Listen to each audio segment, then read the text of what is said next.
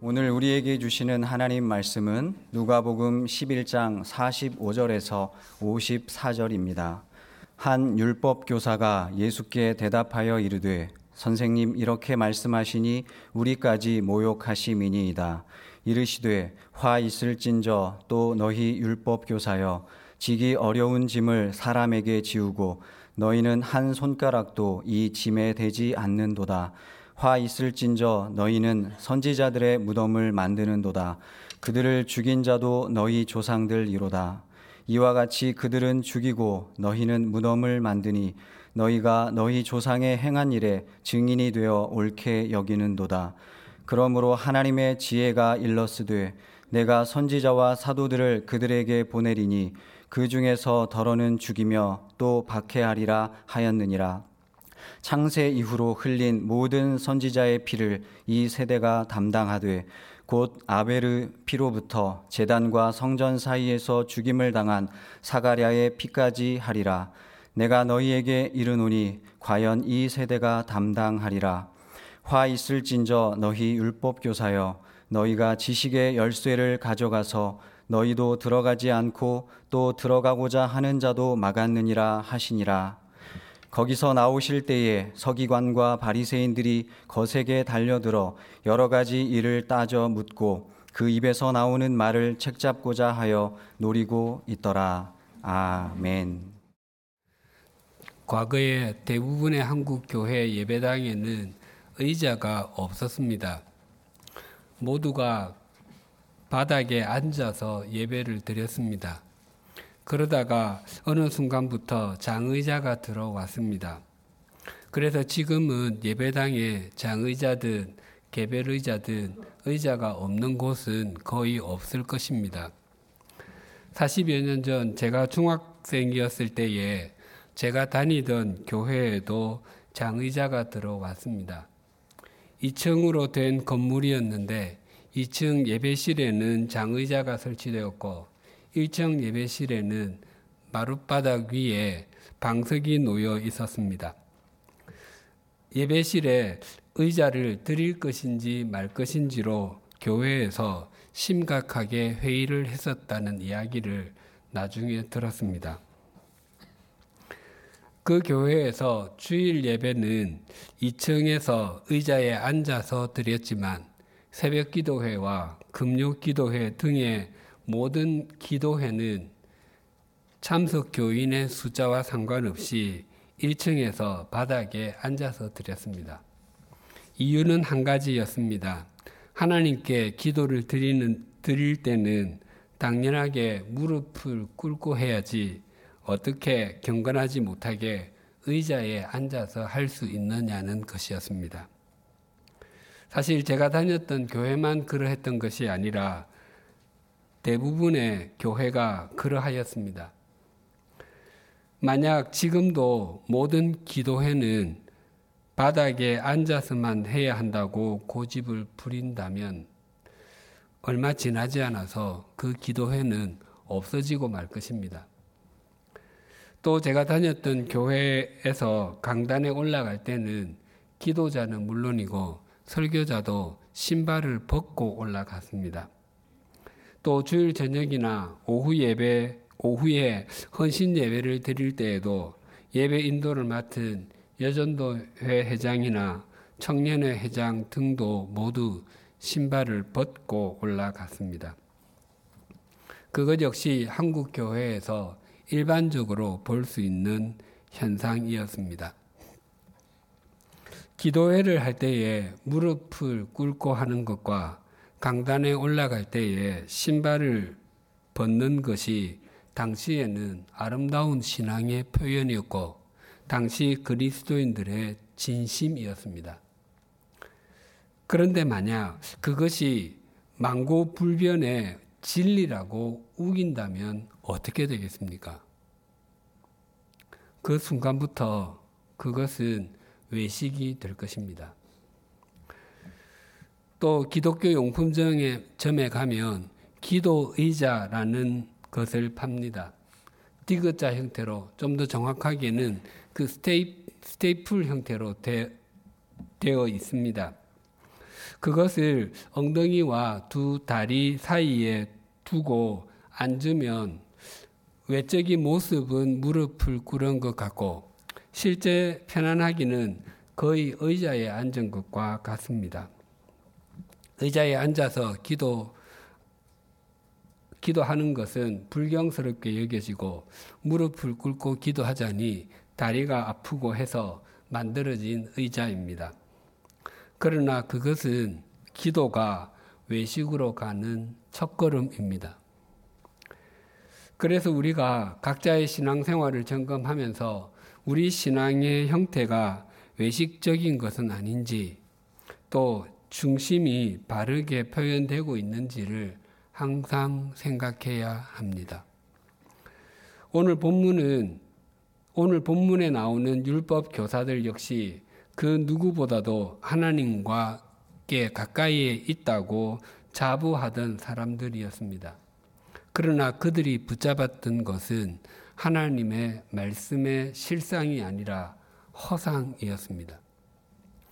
예수님께서 한 바리새인의 집에 초대를 받으셨습니다.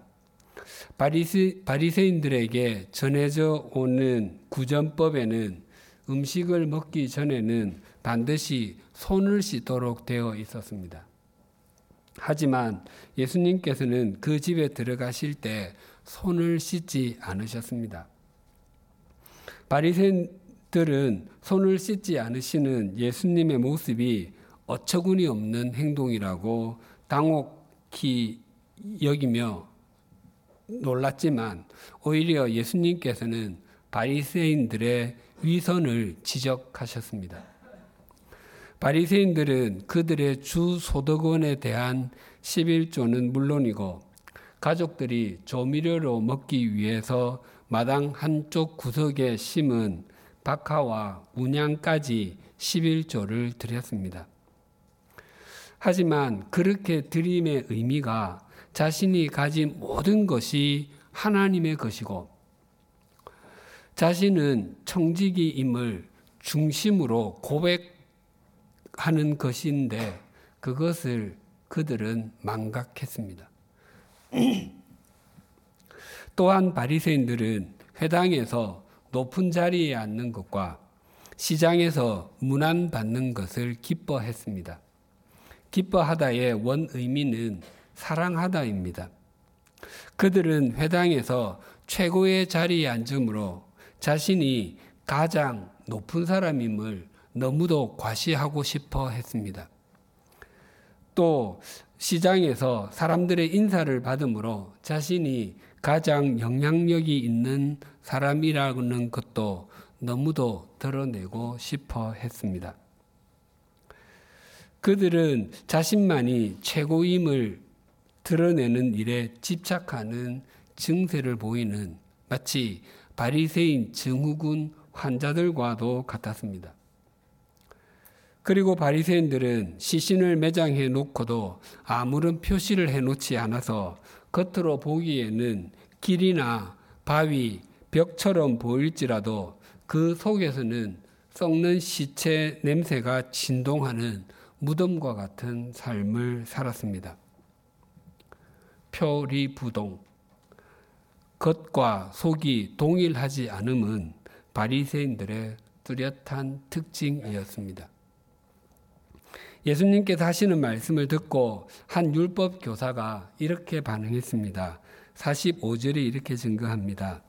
한 율법 교사가 예수께 대답하여 이르되 선생님 이렇게 말씀하시니 우리까지 모욕하심이니다. 예수님께서 사람들로부터 존경을 한 몸에 받고 있는 바리새인들에게 하시는 말씀을 듣고 한 율법 교사가 치밀어 오르는 분노를 억누르며 내뱉은 말이었습니다. 당시 바리새인들은 제사장들과 율법 교사들 즉 서기관들 그리고 일반 서민들 중에서 율법에 헌신하기로 결심한 사람들로 구성되어 있었습니다. 그랬기 때문에 이 율법 교사는 예수님께서 바리새인들에게 하시는 말씀이 곧 자신들에게 하시는 말씀이라고 받아들였던 것이었습니다. 예수님께서 바리새인들에게 세 가지를 말씀하셨던 것과 동일하게 율법 교사들에게도 세 가지를 지적하셨습니다. 그 첫 번째 지적입니다. 46절이 이렇게 증가합니다. 이르시되 화 있을 진저 또 너희 율법 교사여 지기 어려운 짐을 사람에게 지우고 너희는 한 손가락도 이 짐에 대지 않는도다. 율법 교사들의 본을 보이지 못하는 태도를 지적하십니다. 율법 교사 자신들은 손가락 하나도 까딱하지 않으면서 말로 사람들의 삶을 난도질하여 사람들로 하여금 율법에 짓눌리는 삶을 살도록 했던 것이었습니다.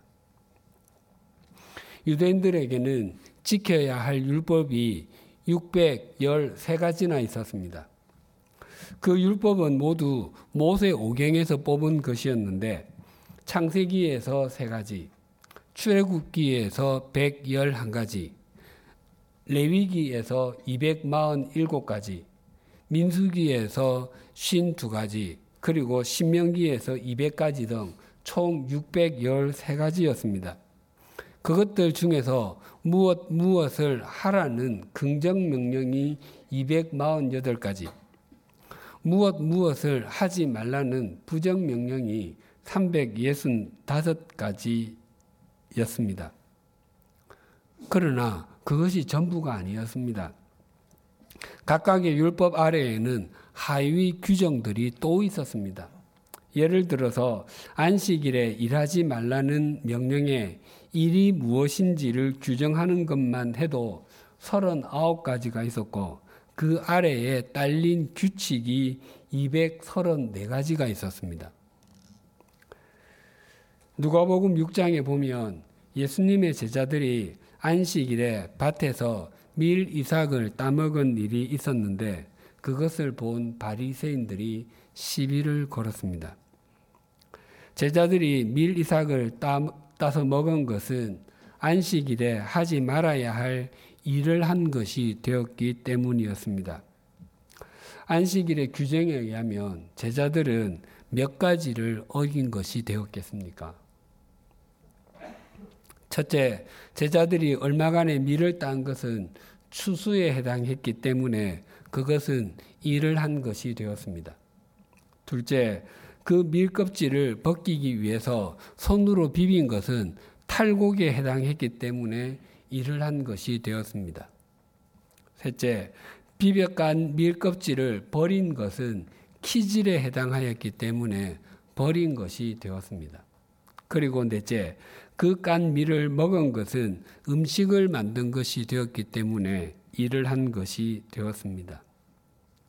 그러니까 제자들은 밭에서 밀 몇 알을 먹었을 뿐인데 그것이 안식일에 하지 말아야 할 일을 네 가지나 어긴 것이 되었기 때문에 바리새인들이 시비를 걸었던 것이었습니다.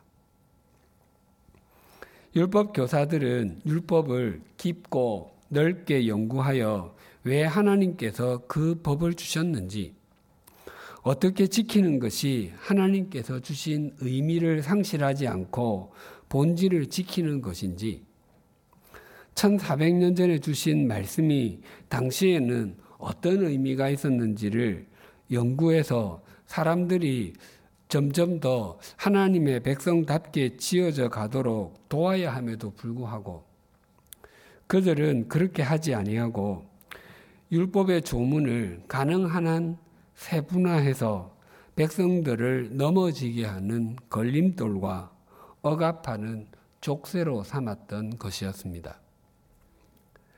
그것을 예수님께서 안타까워하시며 꾸중하시는 것입니다. 예수님의 율법 교사들에 대한 두 번째 지적입니다. 47절에서 51절이 이렇게 증거합니다. 화 있을 진저 너희는 선지자들의 무덤을 파는도다 만드는도다. 그들을 죽인 자도 너희 조상들이로다. 이와 같이 그들은 죽이고 너희는 무덤을 만드니 너희가 너희 조상의 행한 일의 증인이 되어 옳게 여기는도다. 그러므로 하나님의 지혜가 일렀으되 내가 선지자와 사도들을 그들에게 보내리니 그 중에서 덜어는 죽이며 또 박해하리라 하였느니라. 창세 이후로 흘린 모든 선지자의 피를 이 세대가 담당하되 곧 아벨의 피로부터 제단과 성전 사이에서 죽임을 당한 사가랴의 피까지 하리라. 내가 너희에게 이르노니 과연 이 세대가 담당하리라 율법 교사들의 위선을 지적하십니다. 과거에 이스라엘 백성, 백성의 조상들은 선지자들이 전하는 하나님의 말씀을 듣지 않았습니다. 그래서 선지자들은 하나님께로부터 받은 말씀을 전했음에도 불구하고 사람들로부터 배척을 당했습니다. 이스라엘 백성들이 백성들은 하나님의 말씀이 단지 자신들의 입맛에 맞지 않는다는 이유로 외면했습니다. 이사야 29장 13절이 이렇게 증거합니다. 주께서 이르시되 이 백성이 입으로는 나를 가까이 하며 입술로는 나를 공경하나 그들의 마음은 내게서 멀리 떠났나니 그들이 나를 경외함은 사람의 계명으로 가르침을 받았을 뿐이라. 이스라엘 백성들은 입으로는 하나님을 공경한다고 늘 말했습니다. 공경하다의 문자적인 의미는 무겁다입니다. 즉, 그들은 나는 하나님을 언제나 무겁게 여기고 있습니다. 나는 하나님의 말씀을 내 삶의 가장 중요한 것으로 생각합니다. 등등을 말했지만 그것은 순전히 말뿐이었습니다. 그들의 마음은 저 멀리 우상 숭배와 세속적 가치관이라고 하는 콩밭에 가 있었습니다. 그들이 하나님을 경외한다고 하면서 지켰던 것이 하나님의 말씀이 아니라 조상들이 전해준 규칙들이었습니다. 그들은 하나님을 경외, 즉 하나님을 두려워한다고 말하면서 실제로 경외, 두려워했던 것은 사람들, 즉 자신들의 조상들이었습니다. 그래서 속이 상하신 하나님께서도 그들을 지칭하시기를 내 백성이라고 말씀하지 아니하시고 이 백성이라고 말씀하셨습니다. 또 예레미야 선지자는 하나님께 죄를 범하고 우상 숭배하며 하나님보다 세상적인 힘을 더 의존하려고 했던 이스라엘 백성들에게 70년 동안 바벨론의 왕을 섬기게 될 것이라고 전했습니다. 그것은 하나님으로부터 받은 말씀이었습니다. 그런데 하나냐라고 하는 선지자는 단 2년 만에 빼앗겼던 성전의 기구들을 모두 되찾아오게 될 뿐만 아니라 포로로 끌려갔던 사람들도 다 돌아오게 될 것이라고 예언을 했습니다. 사람들이 누구의 말을 더 믿었겠습니까? 어떤 말씀이 하나님으로 하나님께로부터 온 것인지나 또 어떤 말씀이 더 진실인지를 확인하려고 하지 않고 그저 자신들에게 유리하게 보이는 말씀만 선택했습니다. 예수님 당시의 율법 교사들과 유대인들은 선지자들의 무덤을 재정비하고 비석을 세우는 일을 하여 선지자의 정신을 계승한다고 선전했습니다. 그러나 그들은 선지자들의 가르침에는 아무 관심도 없었고 또 하나님의 뜻과는 상관없는 삶을 살았습니다. 우리 교회가 창립된 이유 중에 하나가 양화진 외국인 선교사 묘원과 한국 기독교 순교자 기념관을 관리, 운영하는 것을 통해서 한국 교회를 섬기고 하나님의 말씀을 전하는 통로로 통로가 되기 위함입니다. 우리 교회가 창립되기 이전에 이곳 양화진 외국인 선교사 묘원은 쓰레기장을 방불케 하는 폐허지였고 흉터처럼 아이들이 무서워하는 곳이었으며 아무도 돌보지 않는 쓸쓸한 땅이었다고 전택구 선생은 개신교의 양화진 선교사 열전에서 밝히고 있습니다. 우리 교회가 섬김을 통해서 이곳이 개신교의 성지로 한국 교회의 소중한 신앙 유산으로 자리매김될 수 있게 된 것은 굉장히 큰 감사의 제목입니다. 하지만 우리가 선교사들의 무덤을 재정비하고 폐허의 땅을 공원 묘원으로 조성하는 것보다 더 중요한 것은 당시 잘 알려지지 않았고 또 척박했던 조선으로 와서 자신의 전부를 들여서 헌신했던 선교사들의 믿음을 이어받아 우리의 삶으로 그 믿음을 실천하는 것입니다.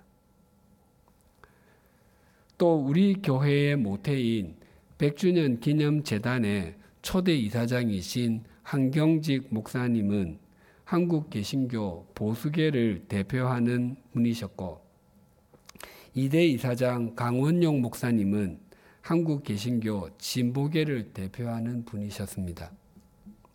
그 두 분, 두 분의 신앙관과 인생관은 아주 많이 달랐지만 두 분은 생전에 100주년 기념 재단에서 이사장과 부이사장으로 섬기셨습니다. 하나님과 하나님의 말씀 안에서 가치관을 뛰어넘어 함께 하나님의 나라를 이루어 갈 수 있음을 보여주었습니다. 우리 100주년 기념 교회는 그 정신을 이어받았습니다. 우리가 만약 그 정신을 망각하고 특정한 사람들만 또 한쪽 진영만을 위한다면 예수님께서 율법 교사들에게 행하신 지적을 우리도 받게 될 것입니다. 또 51절에 있는 아벨의 피로부터 사가랴의 피까지라고 하는 것은 구약 성경 전체를 뜻하는 말입니다. 창세기 4장에 나오는 아벨은 양의 첫 새끼와 그 기름으로 하나님께 제사를 드리다가 형에게 죽임을 당한 최초의 순교자라고 할 수 있습니다.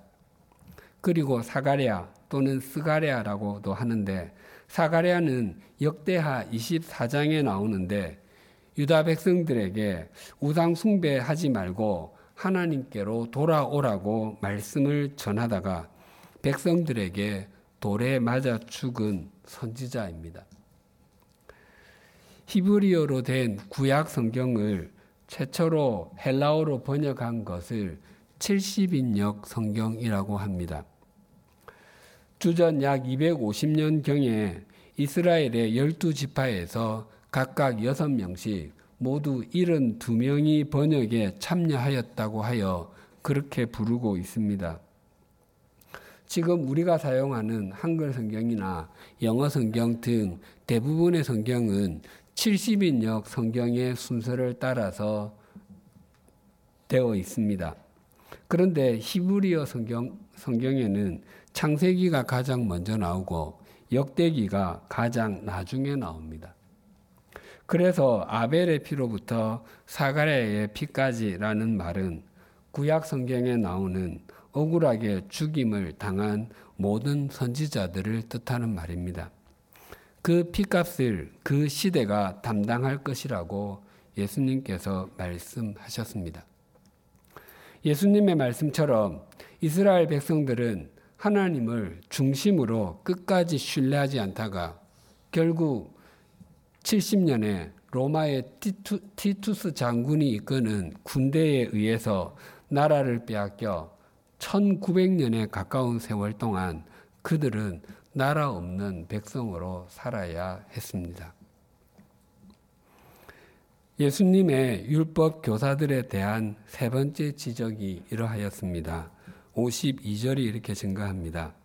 화 있을진저 너희 율법 교사여 너희가 지식의 열쇠를 가져가서 너희도 들어가지 않고 또 들어가고자 하는 자도 막았느니라 하시니라.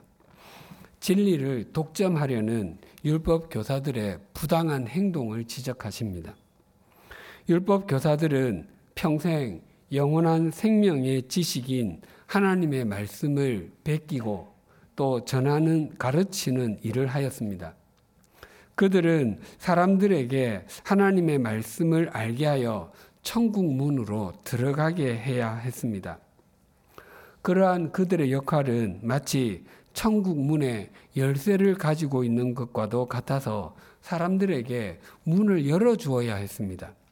하지만 그들은 그 문을 걸어 잠그고서 자신들도 들어가지 아니하고 다른 사람들도 들어가지 못하도록 막았습니다. 특별히 이 세 번째 지적은 저와 같은 목회자에게 아, 굉장히 두려운 말씀입니다. 말씀을 먼저 받는 제가 바르게 말씀을 해석하지 않고 또 바르게 전하지 않으면 화 있을진저 너희 율법 교사여라는 질책을 고스란히 제가 듣게 될 것입니다. 지난번 설교 본문인 바리새인들에게 전하는 세 번의 화 있을 진저가 포함된 말씀과 오늘 본문인 율법 교사들에게 전하는 세 번의 화 있을 진저가 포함된 말씀은 성경을 순서대로 설교하지 않았다면 어쩌면 수십 년 동안 말씀을 전해도 설교 본문으로 한 번도 택하지 않았을지도 모릅니다. 하지만 성경을 순서대로 정하면 우리가 좋아하는 말씀이나 내게 격려가 되는 말씀뿐만 아니라 우리가 피하고 싶은 말씀도 또 내용이 어려운 말씀도 직면해야 합니다. 왜냐하면 성경 66권 전체가 하나님의 말씀이기 때문입니다. 종교개혁이 우리 그리스도인들에게 가져, 가져다 준 가장 큰 선물 중에 하나는 모든 그리스도인들이 자신의 자기 나라 말로 된 성경을 가질 수 있게 되었다는 것입니다. 그래서 지금은 목회자가 하나님의 말씀을 독점하는 시대가 아닙니다. 그래서 성도님들과 형제 자매들 역시 하나님의 말씀에 정직하게 서야 합니다. 예수님께서 광야에서 마귀에게 시험을 받으실 때에 사람이 떡, 즉 빵으로만 살 것이 아니요 하나님의 입으로부터 나오는 모든 말씀으로 살 것이니라 라고 말씀하셨습니다. 여기에서 우리가 유념해야 하는 단어는 모든 말씀입니다. 내가 좋아하는 말씀, 내게 위로가 되는 말씀, 내가 성경 읽다가 줄 끊어온 말씀만이 아닙니다. 내가 피하고 싶은 말씀, 내가 적용하기 어려운 말씀, 내 삶을 온통 바꾸도록 요청하시는 말씀, 내가 잊어버리고 있었던 말씀도 포함이 됩니다. 창세기 1장 1절에서부터 요한계시록 22장 21절까지 66권 1189장의 모든 말씀으로 우리를 비추어 보아야만 합니다. 오늘 설교를 준비하면서 오래전에 보았던 영화 초콜릿을 다시 보았습니다. 영화의 배경은 1959년경이고 지난 100년 동안 아무런 변화가 없었던 프랑스 남부의 어느 작은 마을입니다. 그 마을에 비안이라고 하는 여인이 딸 아눅과 함께 나타나 초콜릿 가게를 여는 것으로 영화가 시작이 됩니다. 그때는 마침 사순절 기간이라 마을 사람들은 모두 검은색 옷을 입고 성당으로 갑니다. 마을 사람들은 모두 믿음이 독실하여 성당에 나가지 않는 것은 상상도 못했습니다. 하지만 비아는 성당에 가지 않았고 또 그것에 대해서 조금도 죄책감을 느끼지 않았습니다. 그 마을에서 절대 권력을 휘두르고 있었던 사람은 시장이었는데 그의 인생관이 근면, 겸손, 훈련이었습니다. 그는 사순절 기간에는 마른 빵만을 먹으며 경건하게 지내려고 했습니다. 그는 마을 시장인, 시장이었을 뿐만 아니라 마을 사람들의 신앙생활까지 통제하는 절대적인 권력을 가지고 있었습니다. 하지만 비아는 자신의 통제권 아래 둘 수가 없었습니다. 그가 비안을 찾아가서 주일에는 성당에 나오라고 했지만 그녀는 나가지 않을 것이라고 했습니다. 또 시장은 비안에게 딸이 있었기 때문에 그녀를 부를 때에 결혼한 여인에 대한 호칭인 마담으로 불렀지만 그녀는 결혼한 적이 없다고 말했습니다. 그리고 사순절 기간에 초콜릿 가게를 열지 말라고 했지만 그것 역시 거부했습니다. 하지만 비아는 초콜릿을 통해서 마을 사람들을 위로했고 또 그 초콜릿을 통해서 마을 사람들의 삶이 회복되었습니다. 이 영화는 신앙의 위선을 풍자하고 있습니다. 시장은 겉으로는 아주 경건한 사람이었지만 실상은 그러지 못했습니다. 그의 아내가 남편의 억압을 이기지 못해서 가출했음에도 불구하고 마을 사람들에게는 아내가 이태리 베니스에 있는데 일이 많아서 돌아오지 못하고 있다고 거짓말을 했습니다. 또 그는 젊은 신부에게 설교문을 교정해 준다는 핑계로 모든 설교는 그의 마음에 맞도록 거의 교정하다시피 했기 때문에 설교가 하나님의 말씀이 아니라 시장의 연설문과도 같았습니다.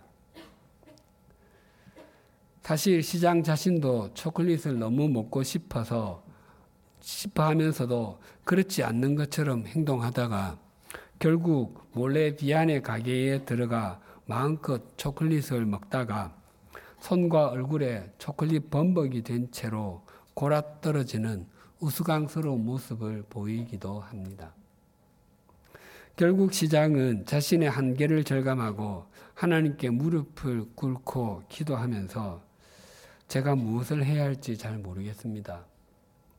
제가 해야 할 일을 말씀해 주십시오라고 기도하고 위안과 화해하는 것으로 영화는 끝을 맺습니다.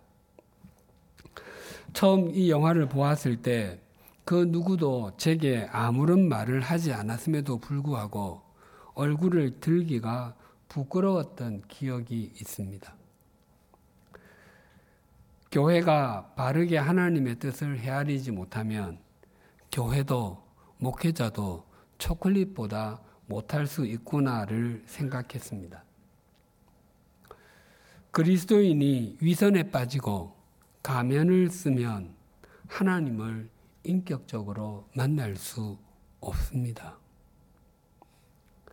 그때에 우리에게 들리는 하나님의 음성은 화 있을 진저일 것입니다. 하나님께서 우리 각자에게도 진리를, 진리의 문을 여는 열쇠를 주셨습니다.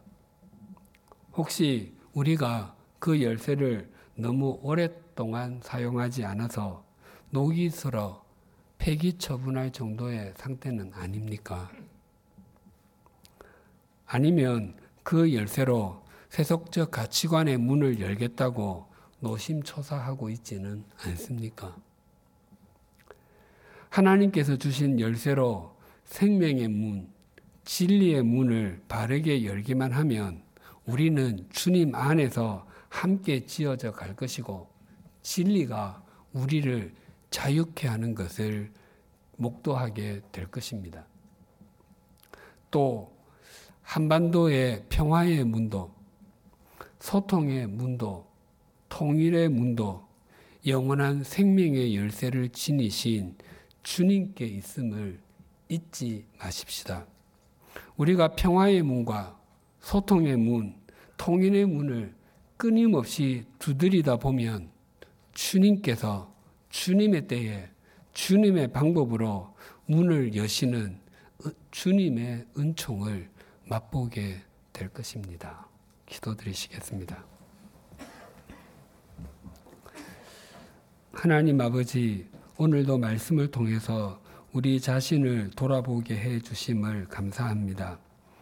우리의 삶을 정직하게 돌아보건대 진리의 말씀으로 우리의 속과 겉을 가꾸어 가려고 하기보다 포장하는 것을 더 좋아했고 그럼에도 우리는 그런 사람이 아닌 것처럼 가면을 많이 썼음을 고백합니다. 어떤 때는 가면을 너무 많이 써서 어떤 것이 나의 본 모습인지 나 자신도 속을 때가 있었습니다. 또한 하나님의 말씀도 창세기에서 요한계시록까지 전체의 말씀보다 내가 좋아하는 말씀, 나를 돋보이게 하는 말씀, 나를 위로하는 말씀만 편식했던 것을 고백합니다. 바라옵나니 내가 직면해야 하는 말씀, 나의 의지와 결단을 드려야 하는 말씀이 나를 새롭게 하는 것임을 잊지 않게 하여 주시옵소서. 세례자 요한이 빈 들에서 자라면서도 그 심령이 강하여졌던 것처럼 우리의 속 사람이 주님 안에서 함께 지어져 가게 하시고 지어진 그 심령으로 하나님을 중심으로 섬기며 사람들을 그리스도의 태도로 섬기게 하여 주시옵소서. 한순간이라도 하나님께서 주신 진리의 열쇠로 세속적 가치관을 열려고 하지 않게 하시고 우리가 속한 가정과 일터를 또 우리 자신의 삶을 하나님의 나라로 가꾸어 가게 하여 주시옵소서. 또한 생명의 열쇠를 가지신 주님께서 한반도의 평화의 문도 여시는 것을 소망 중에 바라보게 하여 주시옵소서. 예수님의 이름으로 기도드립니다. 아멘.